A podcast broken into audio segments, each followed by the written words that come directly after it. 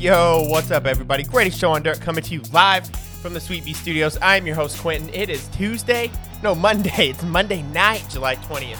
We are about four or five days away from baseball. Thursday night. Oh, God, I can't even breathe. Bro, I can't even breathe because I'm so excited and to have poor cardiovascular situation going on in my body right now, right? But uh, holy shit, man, we're almost there, dude. I'm so excited. Uh, opening night, uh, seven o'clock game is the Yankees and the uh, Nationals, defending champion Washington Nationals. I still can't believe that the Nationals won a World Series the year Bryce Harper left. Like, talk about your ultimate backfire. He has to feel a certain way about that. Like, you just can't leave the place where you built your career and literally the year you left, they win a fucking World Series. I'd be so pissed. Like, it would eat me alive but then the $300 million contract I got would really just wipe that all away, man. You know, people like, like, what do you do when you're in that situation? Like us at home, you know, we're like, oh, like he just plays for the money. Guys don't care about winning anymore. Like they play for the money. If Bryce Harper wanted to win, he would have stayed in Washington. You lying sack of shit. Put yourself in that situation right now like, listen, I have two arms and two hands, but for $300 million, I'd cut my left arm off, man. I don't care. Like, just the money talks, right? Like, like, yeah, okay, like winning's great, dude. Like, yeah, I'd like to win a World Series. A World Series ring would be good, but for three hundred million dollar contract, or what he sign for? Thirteen years, three hundred and thirty million dollars, right? Like, for example, I always wanted a DeLorean maybe like a blowtorch and a bazooka, right? Like a flamethrower, like on Point Break. Bro, for $330 million, I could buy a DeLorean a day. I could literally buy every DeLorean in existence right now and have a flamethrower in each of my 10 houses, man, and just go outside and shoot it. But the problem is, if, if I ever got a contract that big, I'd be the most worthless piece of shit baseball player in the world because I would just give up on everything. I would have way too many hobbies. Like I would be like hunting wild game in like Nebraska and definitely just driving down the road in my DeLorean, shooting my flamethrower out the window.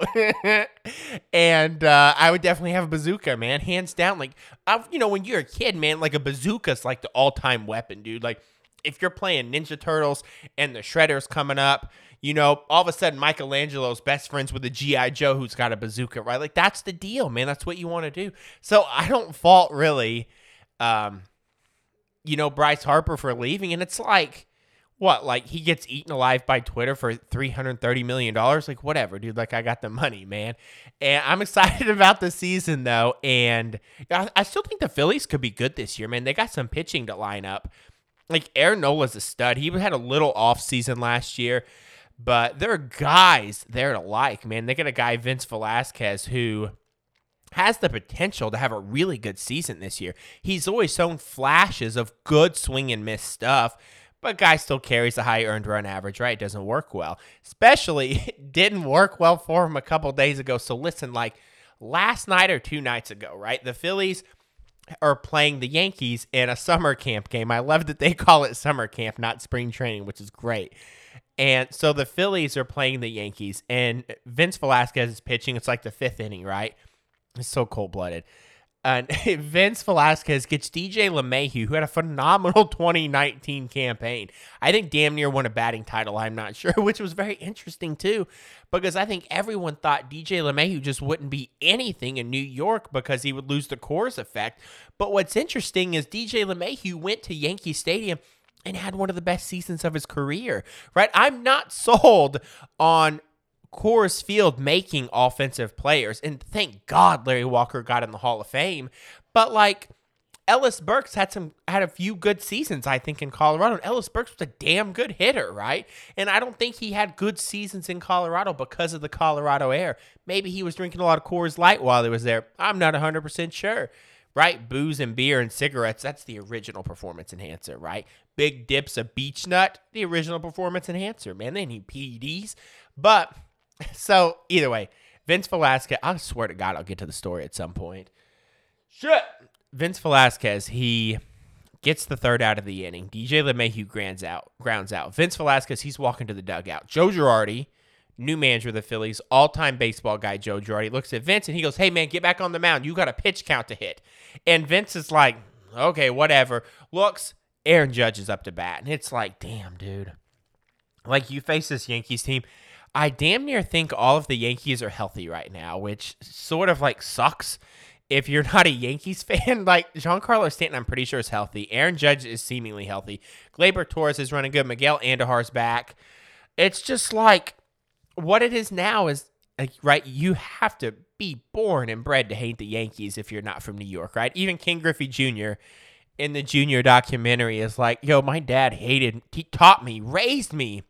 To hate the Yankees, bro. Like it's in my blood, and as it should be any team that wins 27 championships in any sport can go straight to hell.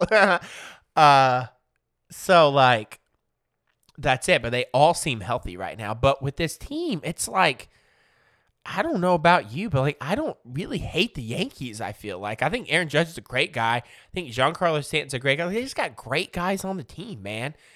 And I they're they're a fun team to watch. And what's different about them is they're they're young and this isn't the Yankees of like the late 90s, 2000s, and really the Yankees they've ever been is just going out signing big free agents. But you know what's crazy is the Yankees right now are building a lot of great players from the ground up, and they're also signing free agents that are sort of under the radar, like Cameron Maybin, And then they got Gio Urshela, right? These guys that are sort of just like washed up on the shore and they're available and they put on pinstripes and they play phenomenal.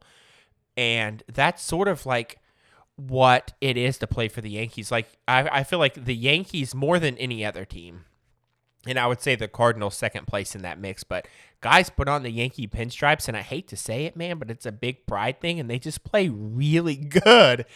And that's sort of like what this Yankees team is. You know, they're building guys from the ground up, right? Like Miguel Andujar, Clint Frazier. A lot of these guys are from trades. Like Clint Frazier came from an Indians trade, Gleyber Torres from a Cubs trade, right?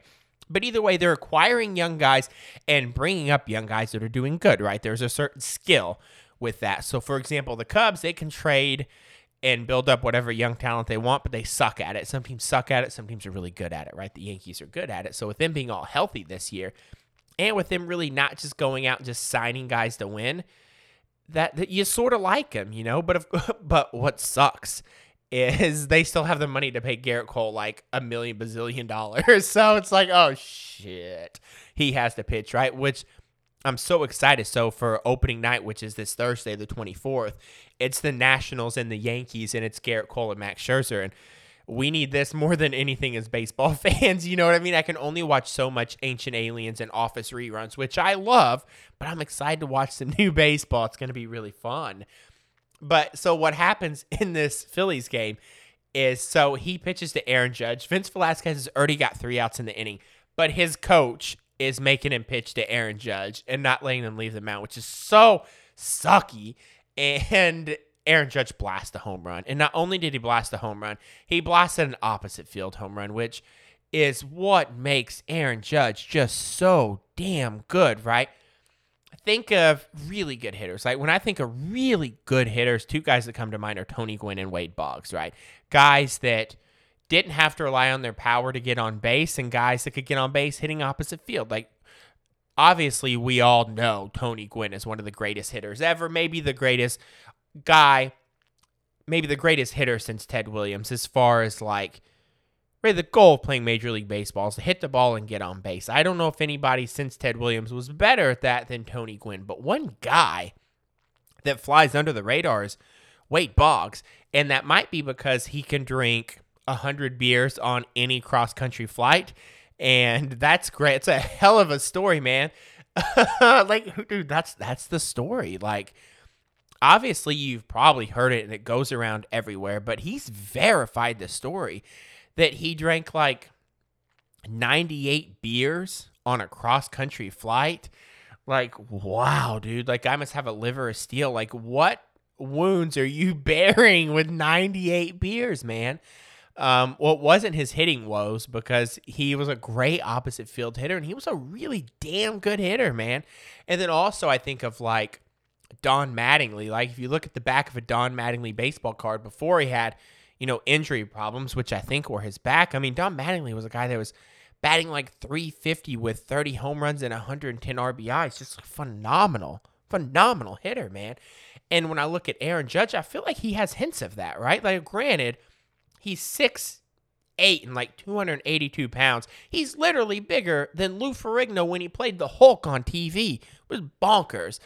And so he's just got this easy, beautiful swing. Like he doesn't go up there. He's not like right. If you watch a guy like Sammy Sosa or Juan Gonzalez, or just like there are some power hitters when they swing, you know they're swinging. So like Javi Baez, right? When Javi Baez swings a baseball bat, he looks like he's gonna pull every muscle in his body, like he's gonna give himself a hernia. Like he must hold his breath. And I wouldn't be surprised if Javi Baez shit his pants on a swing. He swings so hard. But like Aaron Judge doesn't, right? And what's so pretty about Aaron Judge's swing is he can hit opposite field, bro. Just as smooth is country crock butter because don't give me that smart balance olive oil shit, right? I like the fat. And that's that's what it's like, man. And that's what he did with this hit, man. It was just this beautiful opposite field thing, man. And I'm really right going into the 2020 season. There are a few players I think I'm excited to see. You know, one of them is Shohei Ohtani. And I think the other one might be Aaron Judge because I think the last time we saw this guy play a full season and not get injured would have been what in 2017. That was his rookie season. He finished second in MVP voting to Jose Altuve, who uh, people are mad about that because they were banging trash cans in Houston. If you haven't heard about it, and uh, so in 2018, I think he got hit in the hand, right?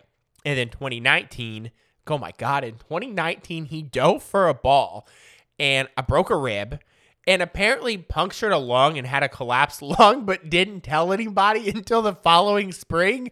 I'm like, what the hell, man? Like, that's a. Aaron, you're a baseball guy, Aaron Judge. If you can literally dive for a ball so hard you break a rib and collapse a lung, dude, that's Eric Davis status right there, man. Like, you know, what was it in the 1990 World Series where Eric Davis dove for a ball and I don't, I don't know what game was. Maybe it was game four. I think it was game four, actually, because the 1990 World Series, what was that? The Reds and the Athletics.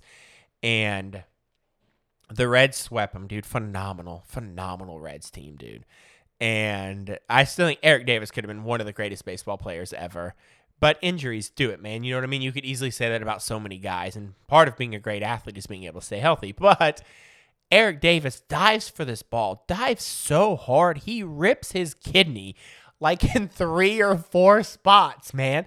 And I'm like, what the hell? Like these guys, such phenomenal athletes to be able to run with such force and dive for a ball and just rip your body into pieces, man. It's like when Bo Jackson hurt his hip, right? And um, he uh, what it was a Raiders Bengals wild card game, and what year was that when Bo Jackson got hurt? Ninety or ninety one, I think.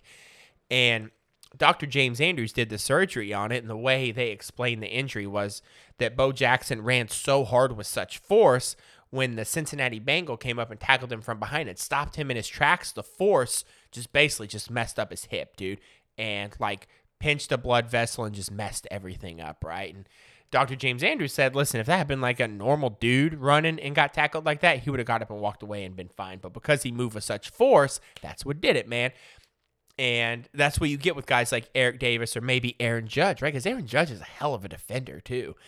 And I look at Judge and I'm looking at this 60 game season and I'm like, man, you know, if you're really going to look at guys and, you know, make your pick on who might be the MVP or one of the most meaningful players on their team this season, I think Aaron Judge has to be one of them, man. If he can stay healthy, this is a guy that I think could bust out, you know, maybe hit 20 home runs in 60 games and bat, you know, ha- you know 350 or something like that, and it'd just be crazy. And I think it might be a lot, lot harder to vote for MB- MVP this year because a 60 game schedule, a lot of guys could probably do really good and get on hot streaks. But definitely super excited for the opening day. I um like the opening matchup, like no doubt about it for sure, with Max Scherzer and Gerrit Cole, completely lights out, old school style matchup. But this matchup, though, Gerrit Cole, Max Scherzer, right? It's one of the best you could get for opening night because these are two pitchers that sort of still have that old school feel to them, right? These are guys capable of throwing 200 innings a season. They're capable of throwing seven, eight, nine innings if they have to. Neither of them really are likely to throw a complete game because they're sh- strikeout pitchers, so they'll rack up a super high pitch count. I feel like even the last couple seasons, Max Scherzer's been like, you know, can't really ever complete a game because his pitch count gets so high. Here, let's look real quick. Complete. In 2019, he threw zero complete games. In 2018, he threw two complete games, right? In 2018, Max Scherzer threw 220 innings. Last year, he only threw 172 because he got injured, right? And had some of those injuries right here. To look at Gerrit Cole stats in 2019, dude, I mean, this is old school to a T, man. 212 innings, 326 strikeouts, dude. You know, there aren't a lot of guys that have had back to back 300 strikeout seasons. And unfortunately, Gerrit Cole is not going to be able to do it because 60 games this season. But, you know, he in, in 2018, he had 276 strikeouts, and his strikeouts per nine last uh last season were like 13.8 guys per nine innings or just something bonkers like that. And I think Scherzer was probably like 10 or 11 or something like that. But all I want to do is dig in to some of these guys' stats and just see how old school they are and compare them to an old school pitcher you may have heard of by the name of uh, Lynn Nolan Ryan, right? Everyone loves Nolan Ryan as a pitcher, right?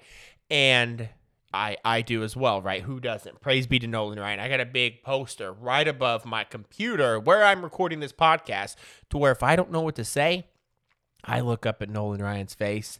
44 year old Nolan Ryan for the Texas Rangers, just ready to put Robin Ventura, poor Robin, in a headlock and just beat his ass, right? It's beautiful.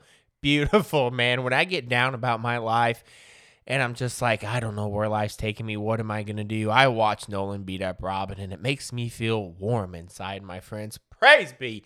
So check this out, man. So first, let's dig into uh, some stats right here, man.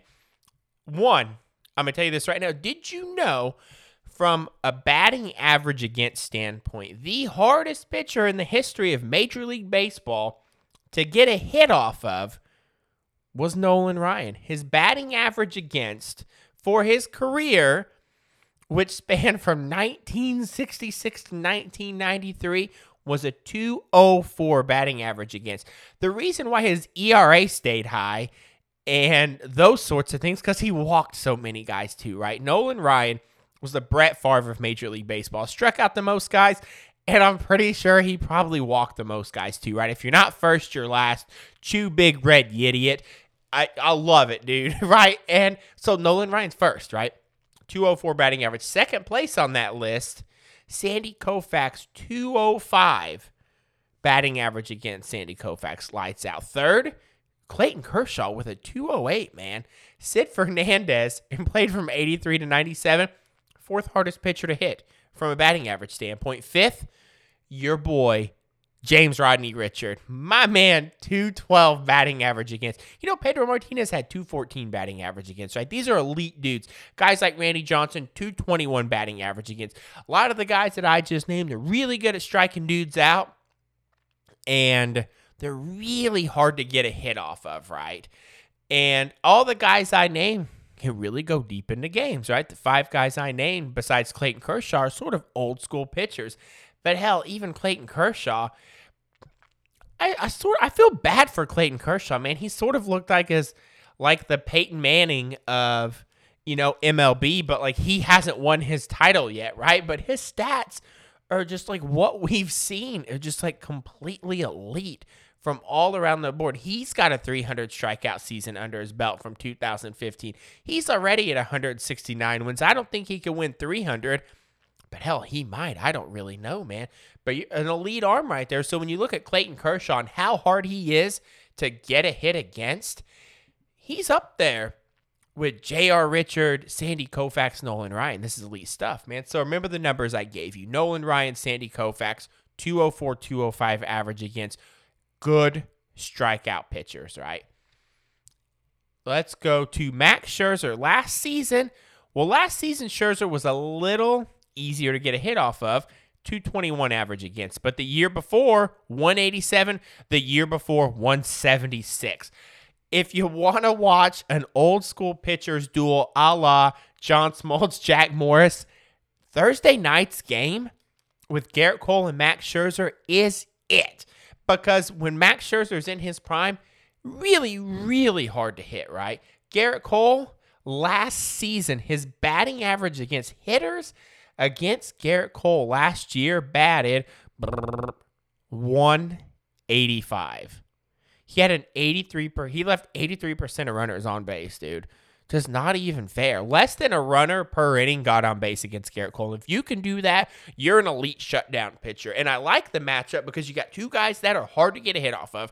They're elite shut them down, and they could go all damn night, dude. If we if if Thursday, if the if the baseball gods on Thursday give us seven or eight or nine innings of no run or one run ball, I'm in it, man. 110%.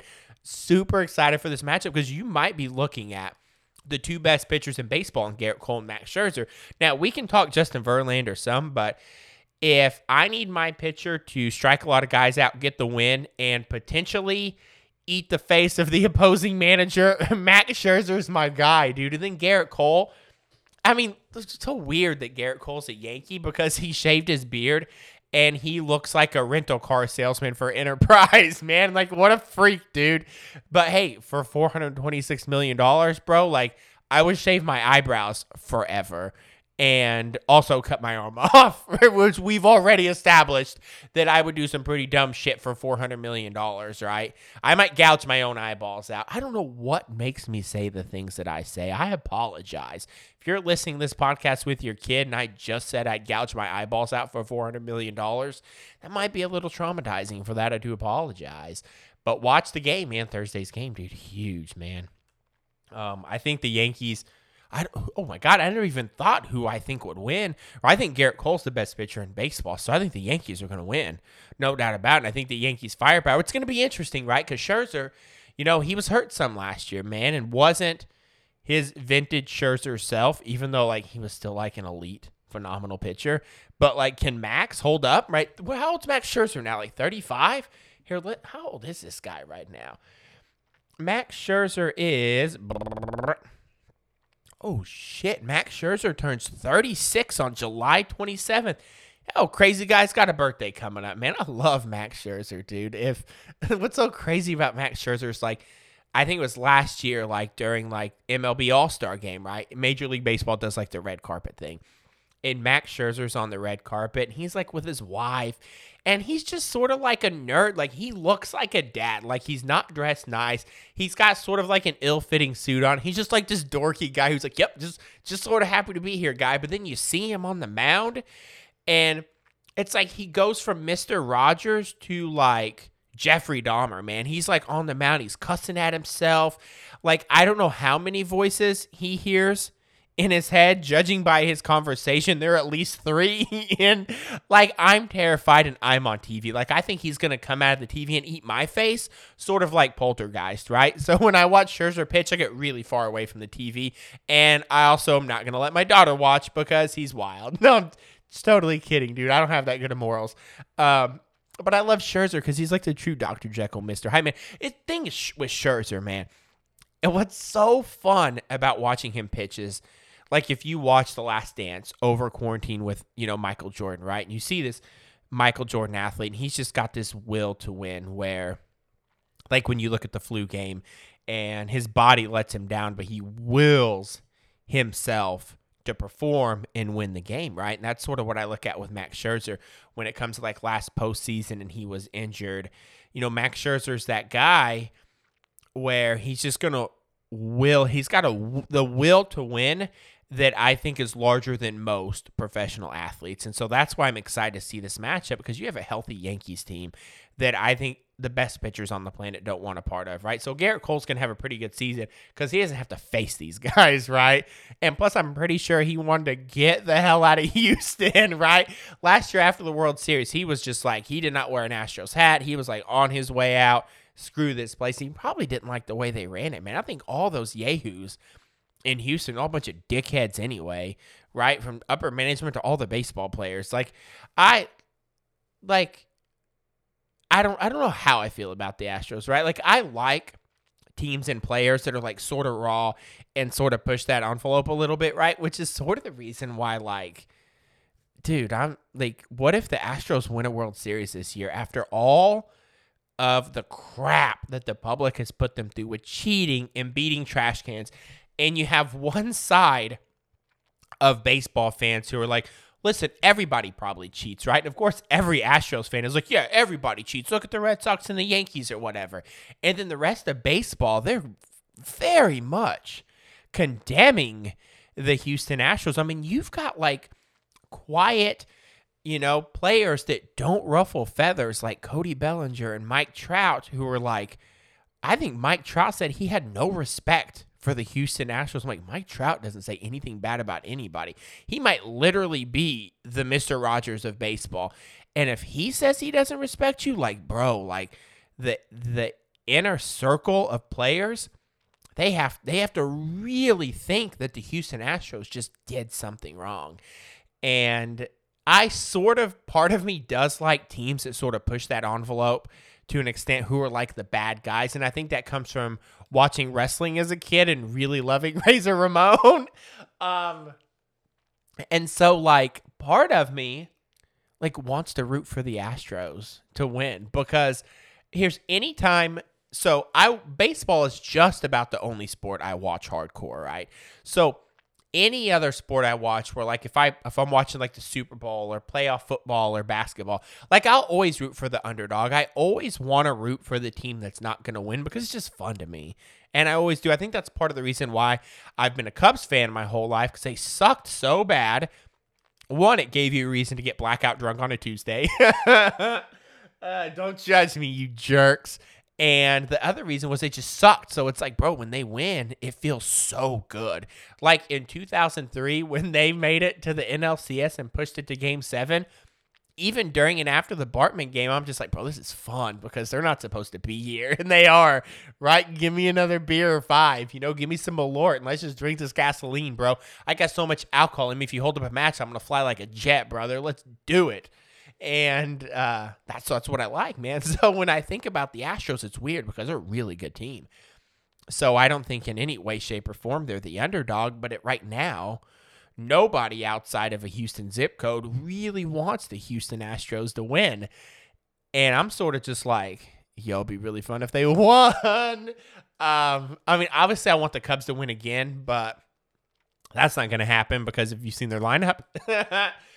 But listen, and part of the reason really why I think I like the Astros a little more is because during quarantine I watched a lot of old baseball and I watched the 86 NLCS and I really love the 1986 Astros and I've got this big Astros logo that's like this light up sign in my office now with the old Astros logo and I've got it hanging up and I dig it.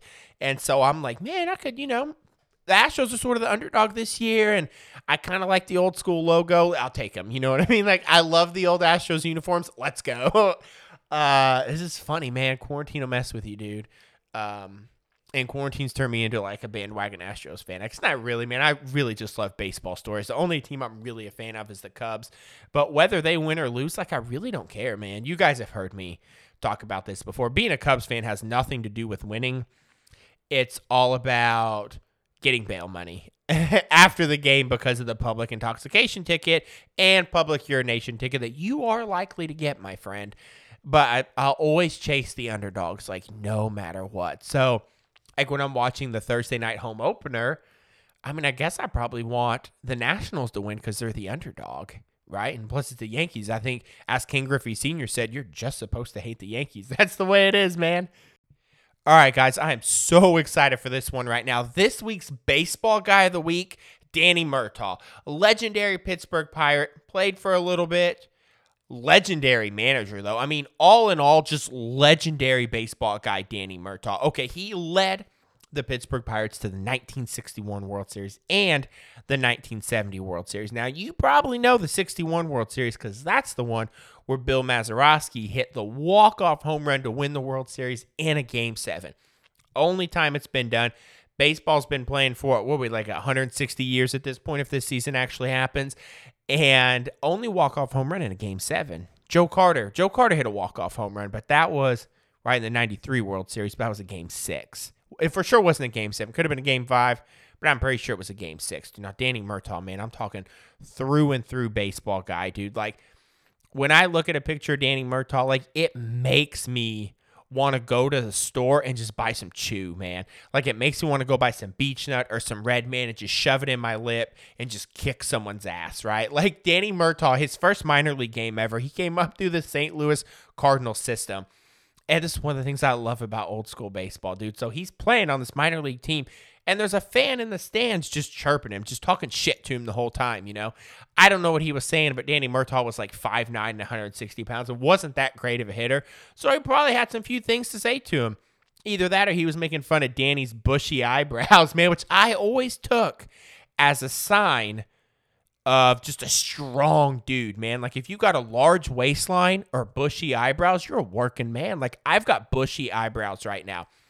And I've always told my wife I've got bushy eyebrows because I come from a long lineage of Irish hard workers. And like Darwin's theory of evolution, like we've evolved into having bushy eyebrows because we need them to keep the sweat out of our eyes. To which my wife replies, "You don't work hard. You're a writer." And I'm like, "Shit, yeah." Like, what? I, I try to work hard, man. I can't really fix anything, but needless to say, like I'll keep my bushy eyebrows and I let them grow long to make people think that I'm like a hard worker. And I feel like it should would be like that with chew. Like I'm like, man, I want to go get some chew because Danny Murtaugh chews. I feel like I should chew. But so in this first game he ever plays in the minor leagues, one of the first games he ever plays, this fan's like talking shit to him. And Danny's like, I challenge you to a fight after the game because you could do that in the 1940s. If you wanted to get in a fight during or after the game, it didn't really matter. Like when Nolan Ryan and Robin Ventura got in their fight, and that was in like 91. After Nolan Ryan put Robin Ventura in a headlock and punched him repeatedly, uh, he played, he stayed in the game and finished. he finished the game through like seven innings, right? Uh, didn't even get the boot, man. That's how it was back in the days. Like you could do takeout slides literally just drop your elbow and just charge someone at second base to break up a double play. And like no one batted an eye, dude. And so this was no different with Danny being like, I'm going to fight you after the game. If you're going to talk crap to me, I'm going to fight you after the game. Well, apparently, after the game, when Danny Murtaugh saw the guy, it was a little bit of a Happy Gilmore situation. You know the guy on Happy Gilmore with the nail in his head and he like wants to fight Shooter McGavin, and Shooter's like, "Oh, look at you, you can count." Dude, one of the best movie lines ever. And then the guy goes, "Oh, I can count." He goes, "Oh, what did he say?" He goes, Shooter McGavin told the guy, he goes, "Oh, look at you, you can count." He stands up and he looks at Shooter and goes, "You can count on me meeting you in the parking lot." Best line ever, dude. I said that a million times when I was a kid. That and well, I can't think of any other lines besides like Friday. You know what I'm saying? Stimulate your mind, like whatever, dude. But the, uh, I mean, that's a good movie quote, dude. Um, whatever I just said, yeah. And uh, so whatever, Danny Murtaugh gets beat up. You can count on me beating you in the parking lot. Guy gets smoked, man. But it doesn't matter because that's how they played baseball in the 40s and 50s. You know what I mean? That's just generally like things were rougher in the 40s and 50s. Like kids these days they're like going to like travel baseball and this and that and the other. Danny Murtaugh worked in a shipyard and almost got his arm cut off, dude, before he even got to the pros, man. Like they had an outhouse. Like they literally there was a hole in the in the house that he grew up in there was a hole in the kitchen floor that you just had to walk around because no one could afford to fix it man that was just the life they lived dude true story danny murtaugh never knew his actual birthday nobody knew his birthday until his funeral because someone that was there was like, "Oh, I know when Danny was born because that's the day I got married." And they just knew that because they could associate the date, man. Just old school guys, dude. And Danny Murtaugh, man, one of the things that makes him a through and through baseball guy is he literally coached until he died, man. So he what happened? So they won the World Series. He leads the 61 Pirates to a World Series. And like shortly thereafter develops heart problems. Dude guy has like a heart attack or a stroke or whatever. But Danny Murtaugh is one of the guys that's like, well, I don't go to the doctor. You either get better or you die, right? So he um he's got to retire from the team, man, because he's got like heart trouble. But he's like a tough dude, so he doesn't like to talk about it, right? So take some time off. Vacancy comes up again, and so he takes the job. Wins another World Series in 71 then has more heart problems and then has to stop coaching. So it's like this guy, when he's not about to die from a heart attack, he's coaching the Pirates to World Series victories.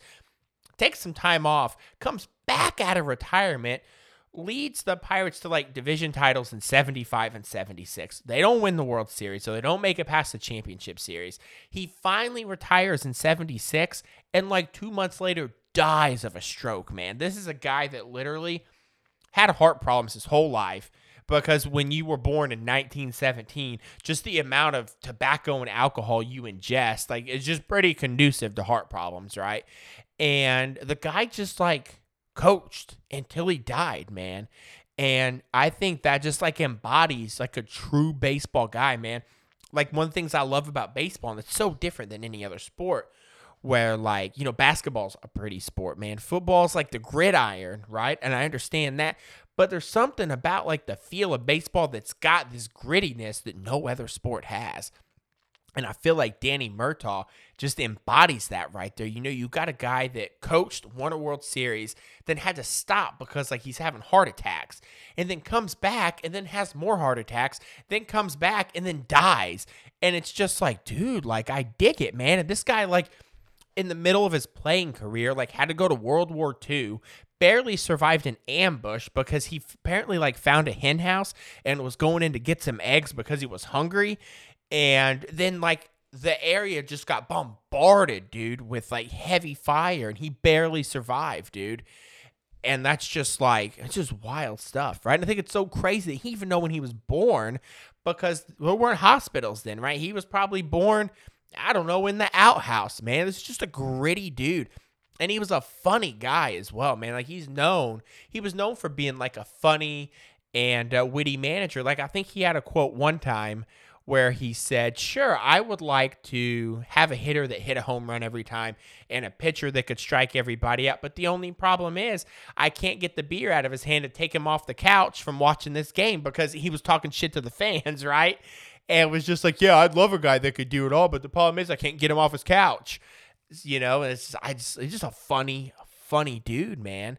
And really, like, I, I would say, like a good manager as well. And I think it's sort of a bummer, man, because I think today, you know, some folks, I don't know, I guess the intricacies of being a Major League Baseball manager right now, because some people say, like, you know, in New York that, like with the Mets, that like managers were just like taking orders. You know, who was the manager that the Mets had? Mickey Callaway.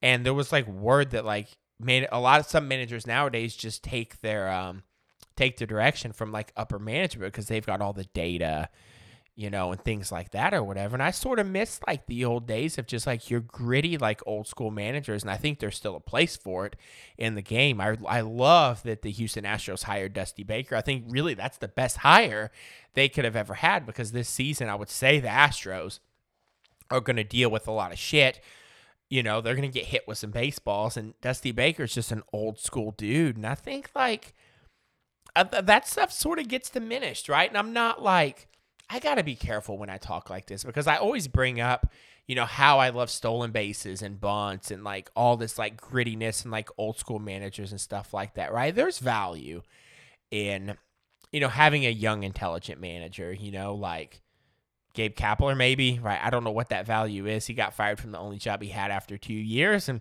I don't think he'll ever win a World Series, whatever. But like, there are young managers like AJ Hinch, dude, young manager. He doesn't chew, and he won a World Series with the Astros. You know, banging on trash cans or not, and like so did Alex Cora.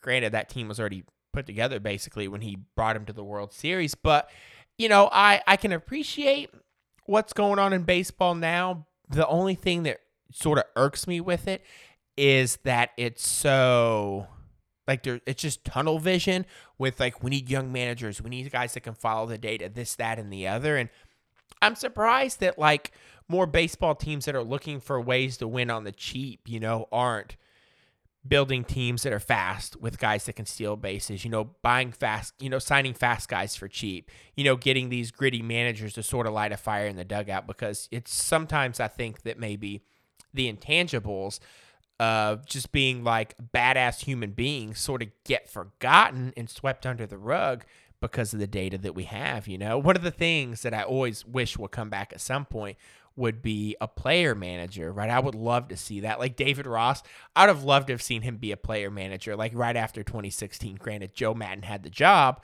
in Chicago, but like he could have went anywhere and been a player manager. And I like the idea of a player manager because right, you sort of get to like put your money where your mouth is, right? And if you're supposed to be this guy that's going to lead this team and a lot of younger players look up to, I think now in Major League Baseball, there's so many young players than than ever before that are just really, really good and can help lead a team into the postseason. Whether you look at guys like Eloy Jimenez or Luis Robert, you know, Cody Bellinger. I think Christian Yelich, he's not even 30, so like he's a pretty young guy too. Ronald Acuna Jr. Like the names go on and on. Bryce Harper, Manny Machado.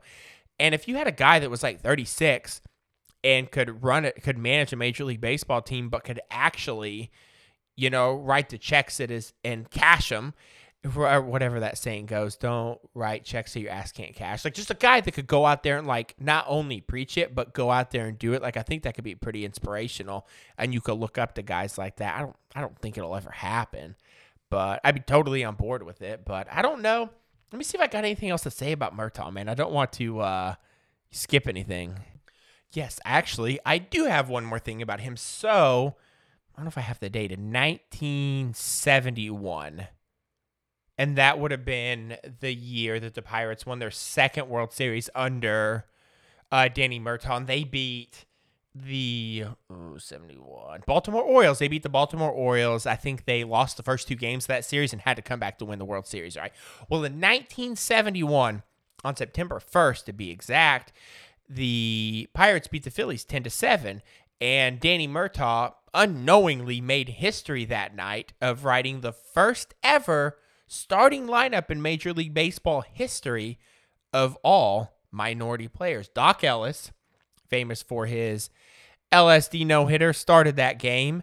And guys in the lineup included Rennie Stennett, who was a damn good hitter, right? Rennie Stennett. He was a good hitter. Now, I don't think he fulfilled his full potential, but over quarantine, I've watched some old Pirates games and he's in them, and he's still a good guy, right? Uh, Gene Clines, obviously Roberto Clemente, Willie Stargell, Pops, uh, Manny Sanguillen, who was a catcher for the Pittsburgh Pirates. I don't know much about him, but he was a catcher. Dave Cash, Al Oliver, dude. Al Oliver was a legit showboat, dude. He um he was a DH in '85 for the Toronto Blue Jays. His on the road one time, his hotel got robbed and they stole like all of his gold because Al Oliver wore so much gold. And he was an edgy dude, man. Al Oliver was. And then they had a guy named Jackie Hernandez in the lineup too. And they asked Danny post game, they were like, um, hey, do you know um, what you did? So they asked Murtaugh about it, and he didn't think anything of it, man, because he wasn't thinking in that way because he loved his team, right? And all he said after the game was, I knew we had nine pirates. You know what I mean? Like that was his team, man. That's the team he built. That's the team he led, and that was legit and uh, just a pretty rad dude all around, Danny Murtaugh. All right, we are gonna close out this week's episode with the ever hilarious Mallex Smith Speedster for the Seattle Mariners. Came up in, I believe, the Atlanta Braves system. Fast, dude. Good guy. Hilarious guy. Uh, during the three and a half month pandemic when baseball was shut down, he stayed at his parents' house in Tallahassee, Florida who wouldn't stay at your parents' house? Uh, free food, right? Anytime I go to my parents' house, the first thing I do is raid the fridge, man. I don't know what it is, but parent leftovers are just way better than my leftovers. like, dude, uh, raiding your parents' fridge is the greatest thing ever.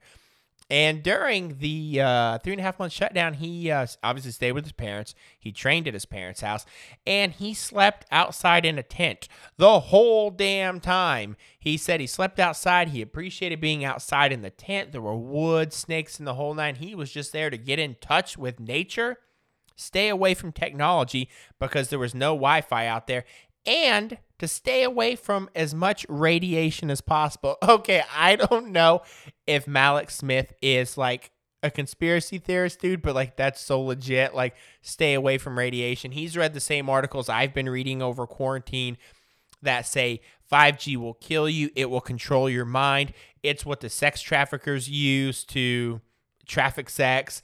And um, Donald Trump's the Antichrist, like all of that sort of thing, man it's yeah, it's it's deep with the 5G man, the deep state, and wearing a mask. It's all intertwined, dude. Like if you wear a mask, the deep state wants you to wear a mask, and then 5G is to make you docile, so we can make you sheeple. Okay.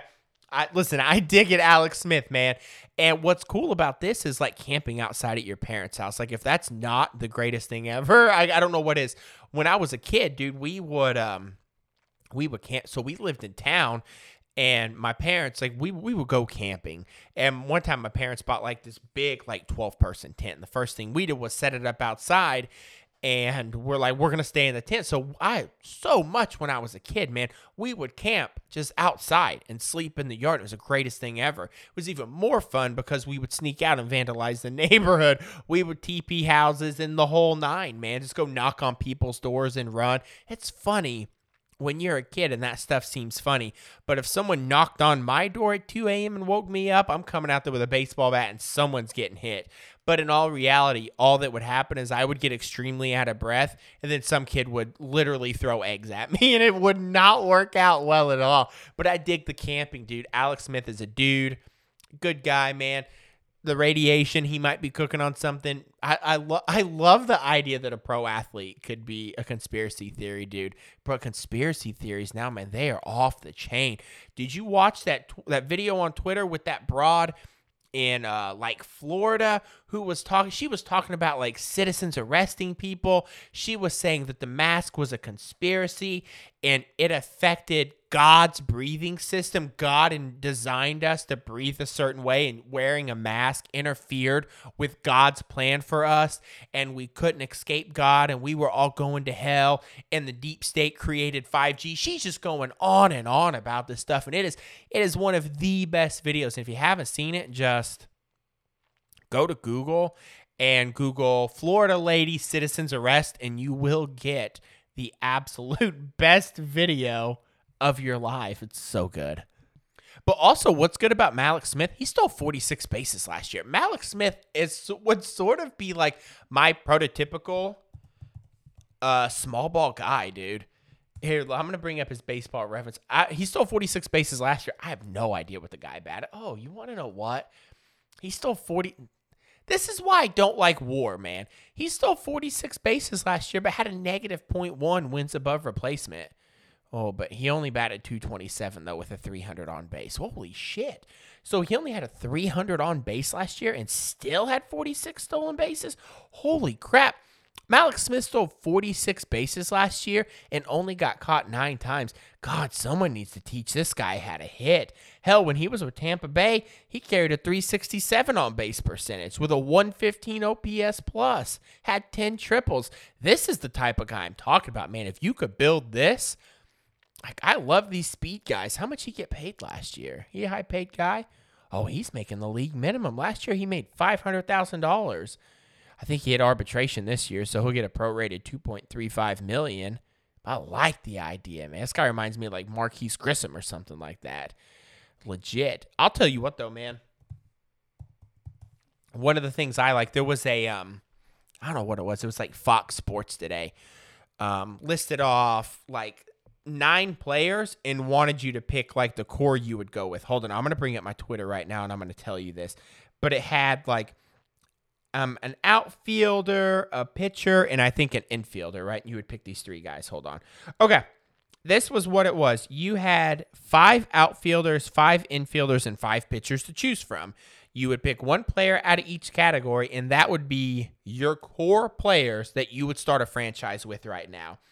So you could pick three guys. So for an outfielder, you can pick one of the following guys Ronald Acuna Jr., Mike Trout, Christian Yelich, Cody Bellinger, or Mookie Betts. You would pick one of those guys.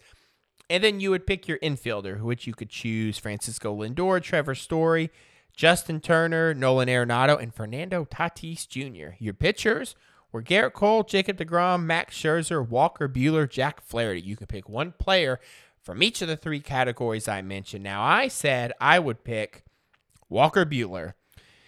I went young with my picks, man. Walker Buehler is a stud pitcher, dude. This guy, listen, if you want to get the young equivalent of Max Scherzer right now, Walker Buehler is that guy, dude. He is mentally like Robocop, dude. He's like T2 Judgment Day just like a cyborg, dude. He is just, he's a tough, tough dude.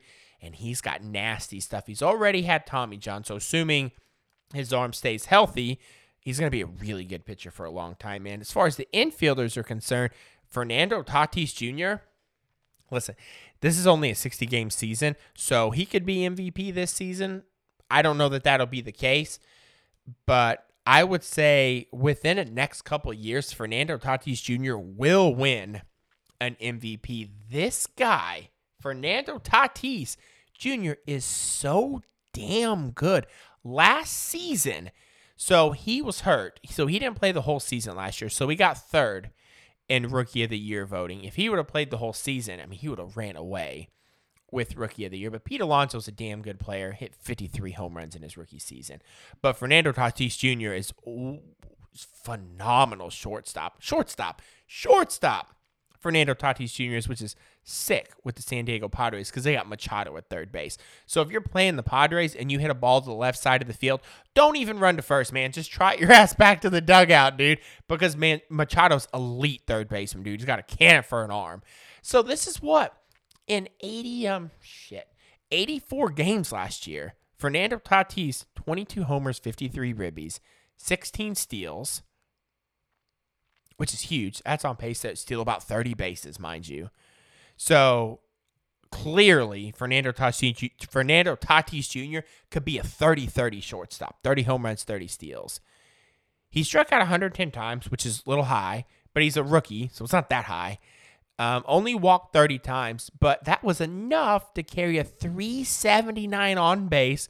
And you know how I feel the closer that on base gets to 400, you are elite at getting on base. And 379 is a high on base. He slugged 590 and batted 317 for the two of the best offensive players in baseball right now. Hell, even defensively, are your juniors. Tatis Jr., Acuna Jr. Listen, this isn't going to be a full season, right? You get into 2021. If we get a full 2021 season, you look at Fernando Tatis Jr. and Ronald Acuna could easily flirt with 40 40 while playing elite defense. Hell, Acuna last year, what did he hit? 30, uh, like 39 home runs. And oh, shit, no. Last year, Acuna hit 41 home runs and had 37 steals, which led the National League so close to a 40 home run season and played 156 games. He can stay healthy. Sky hits for average, he gets on base at a pretty good clip and he can slug, dude. So when I was like, well, I'll pick my core players, I was like Tatis Jr. and Acuna Jr. hands down. I get that the players I named listed like Trout and Yelich and Arenado, right? Those guys are a little older, but Tatis Jr. and Acuna Jr., bro, these guys are they they have fun when they're playing the game, and I feel like that affects the rest of the dugout. So I like I love Mike Trout, but if I'm like dugout impact, like I like the guys that are just hype and play loose, like the Javi Baez type, and Tatis and Acuna sort of fit that mold, man. And so when I'm looking at players to watch this year, like we got to taste, you know, a little sample size, just like you go to Sam's Club and walk around the store and steal the samples of food. I used to do that. It's so legit, man. You get lunch at Sam's Club. That's what we got last year with Tatis, man, like some samples. And guy's good, dude. And do I think that the Padres could find themselves in this 60 game season in the postseason? A hundred percent, dude. They got some pitchers, man. They um who um shit, pitcher wise, okay, hold on. I got to think about this because I'm on the spot. San Diego Padres they've got a guy named Joey Lucchesi, who's a wild, wild looking left hand pitcher. Sort of looks like Clayton Kershaw when he pitches, just has this wild delivery. But last season, dude, he had a good season. Only threw 163 innings, but carried an ERA. Well, his ERA was 4.18, but he's getting good and he's getting better. Just either way, like Lucchesi's a good pitcher. Never mind the 4.18 ERA I just said. He's really, really good. And then, but they've got like other guys too. They've got Chris Paddack. Chris Paddack is the stud that the Padres have, the stud pitcher. And he pitched, I think, a pretty good amount last year. Oh, shit, yeah. 140 innings, 333 ERA. Chris Paddack can pitch. Dude, they've got, listen, a guy named Dinelson Lamet. I don't know if I'm saying his name right, but if you sound it out, it's Dinelson Lamet. Dude, the guy throws heat. He pitched 73 innings last season, struck out 105 guys, dude. 12.9 strikeouts per nine inning, bro. That's in Gerrit Cole range right there. Per nine, he strikes out more guys than what Scherzer does, dude. The guy's legit, man. So when I'm looking at this season, and if I had to pick two teams that could make the postseason this year, that sort of would maybe surprise you if you're not fans of that team would be the Padres and the White Sox, dude. Good pitching, good young offense. It could be really, really good. So yeah, that's it. Um, I'm gonna end the show right here. It's, I'm already at 55 minutes. I've talked way too much. Listen, if you listen to the podcast today and you made it to this part, thanks. Thanks for listening. I really appreciate it. I did my giveaway last week with um, giving away packs of baseball cards and stickers. I will contact those people. If you want to enter the contest still, you probably have a few days. Basically, what it is, if you go to my Instagram to the greatest show on dirt, you've got like the stories at the top of the page, and one's titled podcast. And I want to say on like the third or fourth slide on that story, uh, if you tell me who your favorite baseball player is and why, I'm picking like 25 people just to mail um, some Topps, wax packs out and some Greatest Show on Dirt stickers. So if you want to get a chance to get some, go to uh, my Instagram page at Greatest Show on Dirt. Go to the podcast stories and scroll over until I ask you who your favorite baseball player is. Answer the question, and if you're lucky, I'll mail you some stuff. Otherwise, thank you for listening to the podcast. I've made it two weeks now. This is two weeks in a row with a podcast, man. Hopefully, this works out and I keep it up. But I'm sort of a slacker. No, not really, man. Thank I love talking baseball, dude. So thanks for listening again. And until next time, greatest show on dirt is signing off. Happy baseball. If I don't talk to you till Thursday, we'll stock up on beer. We're gonna enjoy some baseball this week. We're gonna literally have baseball in like three days. And I'm Tuesday, Wednesday, Thursday. Yes. All right, guys. Take care. Greatest show on dirt. We are signing off. Bye, guys. Later, Gators.